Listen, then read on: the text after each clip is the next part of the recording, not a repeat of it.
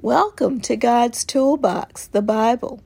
On this beautiful Christmas Eve 2021, we're bringing the final episode, episode 4 of the Advent series, today entitled Wise Men Still Seek Him. Yes, wise men and women still seek Him. No doubt you have heard those words before, or maybe, like me, you've read them in a Bible study. But have you really thought about the power in that short phrase, wise men still seek him? Let's unpack those four words and find the nuggets hidden in them. First, wise men. Be clear, we mean wise men, wise women, and even wise children. But what does it mean to be wise, to have godly wisdom? It means not only possessing knowledge, but understanding and discernment that is only given by God. So if you are wise, you're not only smart, but you have intel that only God knows and shares with you. The next word is still.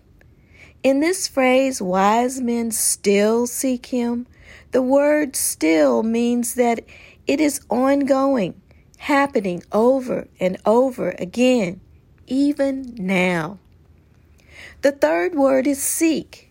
To seek means to search, to look for, to go after, with a dogged determination, like the Magi. And finally, wise men still seek Him. The Him referred to here is Jesus, of course.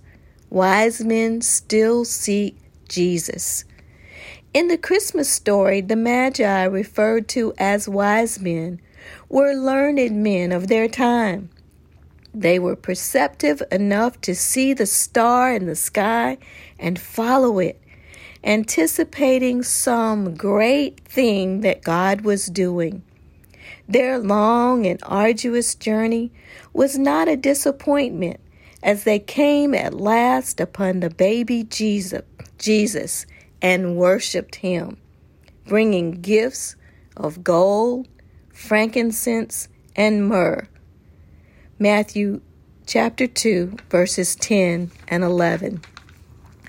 But what was it that was in it for them? Why should we seek Jesus as well? Having knowledge of the scriptures and wisdom that God would one day send a Savior into the world, the Magi perceived that Jesus was indeed the long awaited Savior. We seek Jesus because of what He can do for us, something that we cannot do for ourselves. He can redeem us, make us right with God, and save our souls. Yes, wise men still seek Him.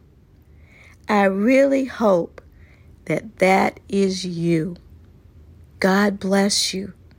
Merry Christmas from God's Toolbox, the Bible.